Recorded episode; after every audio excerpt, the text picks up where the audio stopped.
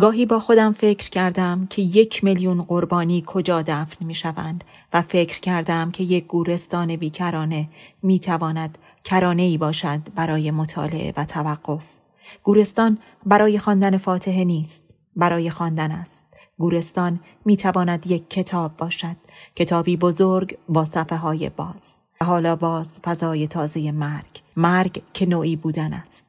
اینها را الله رویایی شاعر که به رویا معروف بود در کتاب هفتاد سنگ قبر نوشته بود. چه سخت است که حالا باید از او با فعل مازی یاد کنم و بگویم که او همانطور که خودش اعتقاد داشت روز پنجشنبه 24 شهریور ماه از مرگ عبور کرد. یدالله رویایی شاعری که در جریان شعر معاصر ایران حضور پررنگ و مؤثر داشت. او که از کپی برداری از شاعران پیش از خود و همزمان خودش گریز داشت و حتی از شیفتگی نسبت به نیمای شعر ایران دست برداشت و از خود هوشی متفاوت نشان داد. یدالله رویایی که بدون شعر و کلمه زندگی برایش محال بود. او از چارچوب های معمول گذشت و به کیفیتی تازه در شعر دست پیدا کرد و شد سردمدار شعر حجم در ایران. بیانیه شعر حجم پس از تجربه های متفاوت در زبان و بحث و گفتگو و نشستن در کافه نکیسال در خانه رویایی در خانه بهرام اردبیلی و خانه پرویز اسلامپور سراخر در زمستان سال 1348 تایید و امضا شد. شعری که به گفته رویایی با فرم تکوین پیدا کرد و شعر خود موضوع خودش بود. آرش جودکی پژوهشگر فلسفه و از دوستان نزدیک او درباره شعر حج و یا دیدن که رویایی آن را پیشنهاد و تثبیت کرد. رویایی به عنوان آدم به عنوان مرد به عنوان کسی که همراه ما بودیم میدیدیمش نفس میکشیده باش حرف می‌زدیم گپ می‌زدیم و باش می‌گفتیم و میخندیدیم از میان ما رفته ولی رویایی شاعر زنده است این هم حرف حرف رایگانی نیست که من می‌زنم. مشخصه که این چنین چیزی هست. به زبان خودش زبان حیات مرگ است. شاعری که او بود هر بار چنان در زبانش میمرد که ما بتونیم زنده حرف بزنیم. و اگه ما داریم حرف می‌زنیم به علت مرگ شاعرانی در زبان خودشون و رویایی چنان شاعر بزرگی بود که انگار قبل از اینکه مرده باشه در زبانش مرده بود تا این زبان بتونه زنده باشه و من و شما الان بتونیم حرف بزنیم. گفتن از رویایی کار یکی دو دقیقه نیست. رویایی به سلسله شاعران بزرگ زبان فارسی تعلق داره. سلسله ای که از رودکی شروع میشه و می‌رسه تا رویایی یعنی رودکی، خیام، خاقانی، نظامی، سعدی، مولوی، حافظ، نیما و رویایی. اینها شاعرانی هستند که جهان ما رو می‌سازن و رویایی از آخرین شاعرایی بوده که جهان ما رو ساخته. گونه ای که ما صحبت می‌کنیم گونه حرف زدنمون گونه نگرشی نگرش ما به جهان از این شاعرها میاد. این میان رویایی در ادامه نیما میاد. همونجور که می‌دونید نیما نگرش ما رو به جهان عوض می‌کنه وقتی که شعر رو میگه که پیش از من شعر فارسی سوبژکتیو بوده و من اونو ابژکتیو کردم. یعنی به ما دیدن آموخته. رویایی در این میان به ما دیدن ندیدنی رو آموخت. رویایی در مقام نظری و هم در مقام شاعری دهه ها چهره مطرح شعر ایران بود. از جمله شاعرانی بود که می‌گفتند حرفی ندارند شرحی ندارند اما به ناگاه چیزی را به زبان میآورند که حیرت و راز است. هرمز علیپور شاعر و از دوستان او در تهران در گفتگو با رادیو فردا. رویا رو یک استثنایی در شعر ایران می‌دونم و می‌دیدم. دانش وسیعی داشت نه سواد یعنی محفوظات نداشت اصلا درونی شده بود و شخصیتی بود که هیچ کس جایش را به قول معروف پر نخواهد کرد.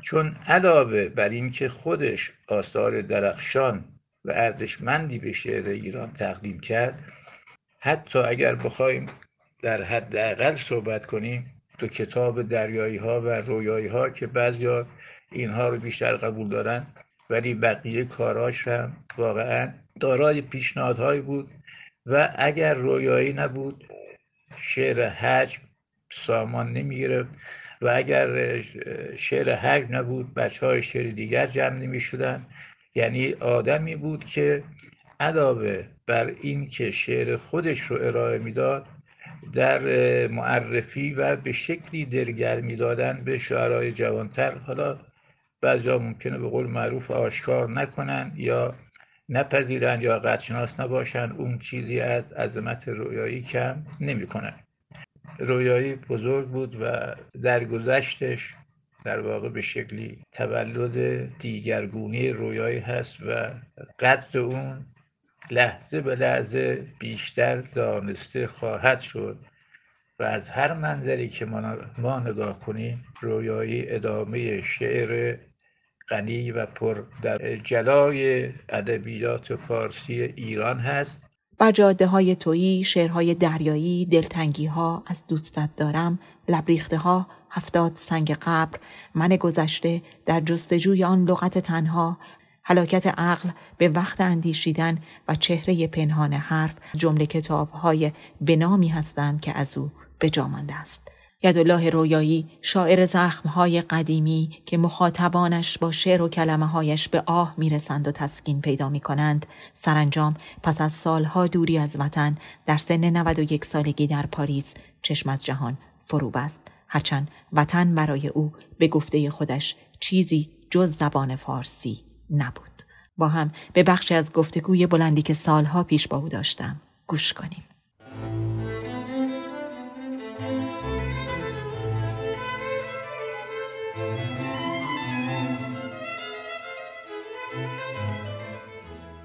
با تو بهار دیوانه است که از درخت بالا می رود. با تو بهار دیوانه است که از درخت بالا می رود و می رود. تا باد با باد من از درخت بالا می افتم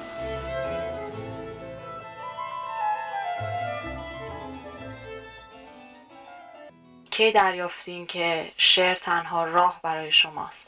این که شعر رو کی کشف کردم یا شعر منو کشف کرد. وقتی این همیشه خب برمیگرده به سالهای جوانی آدم. اما سالهای چل بیشتر وجود داره توی این مرحله یا توی این سوالی که می‌کنید. چشم منو به شعر شعر حجم باز کرد. یعنی نوع دیدن. چون برای گفتن آدم بایستی بدونه که چطور ببینه. و اینکه تکنیک دیدن و نوع دیدن من به مظاهر اطرافم و به جهان اطراف این رو تجربه های من از شعر حجم باز کرد. من می‌خوام ببینم اولین تجربه های شعری شما به چه سالهایی برمیگرده قبل از اینکه شما به شعر حجم برسید؟ اولین تجربه های شعری من یعنی چه به همونطور گفتم به اوایل جوانی من. نمی‌خوام مثلا مثل نوابق بکنم که من از کودکی شعر می‌کنم یا از 16 سالگی کشف کردم چی بودشه. نه واقعا این خطوط نبوه رو در خودم ندیدم.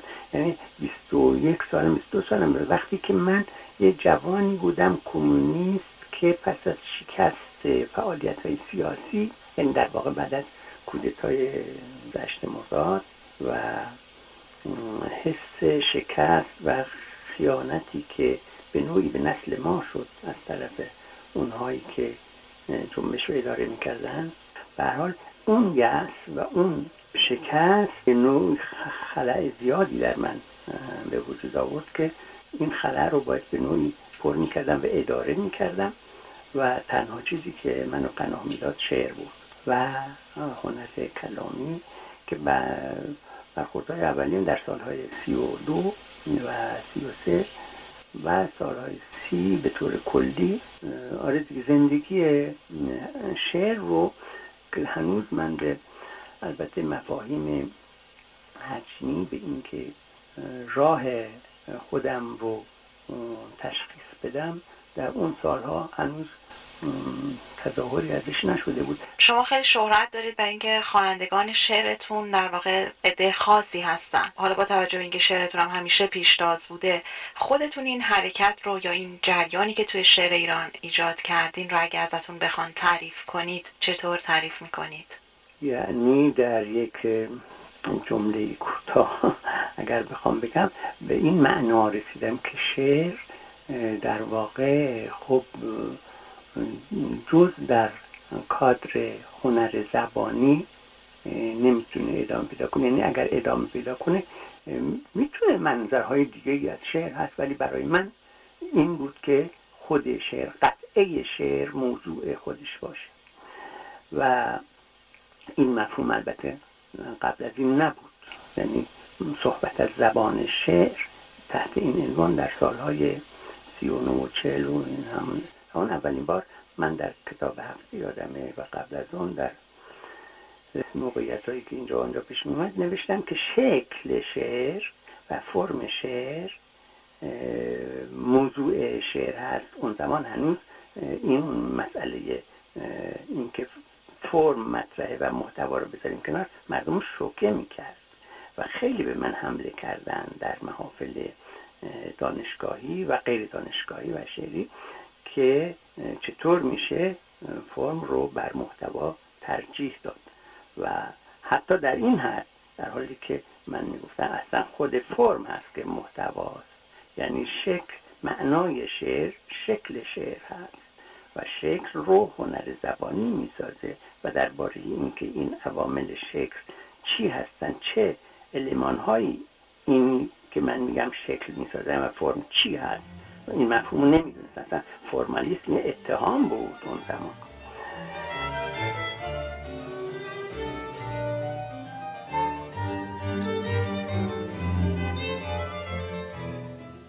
شما تجربه های گروهی شاعرانه متفاوتی رو داشتین. از این میون امکانش هست که از تجربه مشترک شعریتون با فروغ برای ما بگین. بله من فروغ رو از زمانی که خب قبلا میشناختم از منم چند سال کوچکتر بود از لحاظ ولی خب اون زمان به جهت شعرهای قبلیش زندگی دیگه ای داشت. در واقع بعد از بازگشت از اروپا چون سفری داشت رو عوض شد و ما در اون زمان با هم آشنا شدیم. وقتی که من سردبیر شعر کتاب هفته بودم در سال چل و برای من شعر میفرستاد و اولین شعرهای متحول او رو وهم سبز نمی‌دونم بار اینا رو کتاب بود در کتاب هفته. بعدا با فروغ وقتی کتاب هفته تعطیل شد و اینا در سالهای 45 و 46 روابط نزدیکتری داشتیم البته با هم کار شعر می‌کردیم. زمانی بودش که خب شعرهای مشترک زیادی با هم می‌کنیم به خاطر همین تجربه. خب خیلی چاپ شد. من حتی دستخط هایی رو که من او با هم می‌گفتیم برای شعرهای مشترک توی اون زمان توی مجله آرش و این برامر چاپ کردن دادم خیلی چیز داشتم. به پیش ممنون مقدار زیادشی پیش خودش.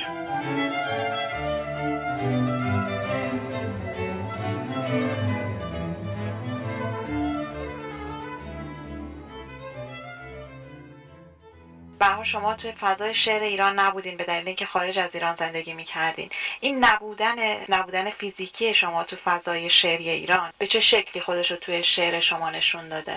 یعنی فکر می‌کنین چه تأثیری روی شعرتون گذاشته و چطوری خودش رو نمایون کرده؟ خیال می‌کنم که مسئله هجران و دوری و نمی‌دونم یا تبعید و قربت که این کلمه ها رو دوست ندارم ولی در حال این دوری از که شما میگید حس نمی کنم که در شعر من چون من زبان من همیشه با منه چون در زبان زندگی می‌کنم حس نکردم که دور از وطن هستم زیاد. یعنی مسئله دوری از وطن برای من خلای بزرگی نبوده و تا زمانی که واقعا خوشبختانه که شاعرها یا من همچی شانسی رو دارم که فکر می‌کنم زبان من وطن من.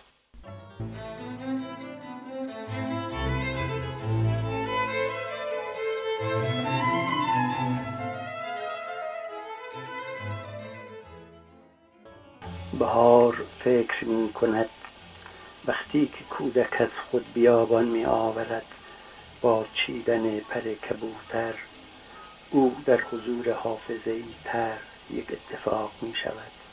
بهار فکر می کند وقتی که کودک از خود بیابان می آورد با چیدن پر کبوتر او در حضور حافظه تر یک اتفاق می شود و خانه می کند در خار. وقتی که خانه در خار می کند بهار وقتی که خانه در خار می کند بهار در وقتهای خار هیاهوی دیگر با چیرن پر در می‌گیرد. جاهایی از بیابان را فکر بهار برمیدارد. جاهای دیگر از بهار اما در فکری از بیابان. در فکری از بیابان میماند سر تا سر و کودک و کبوتر تنها تر.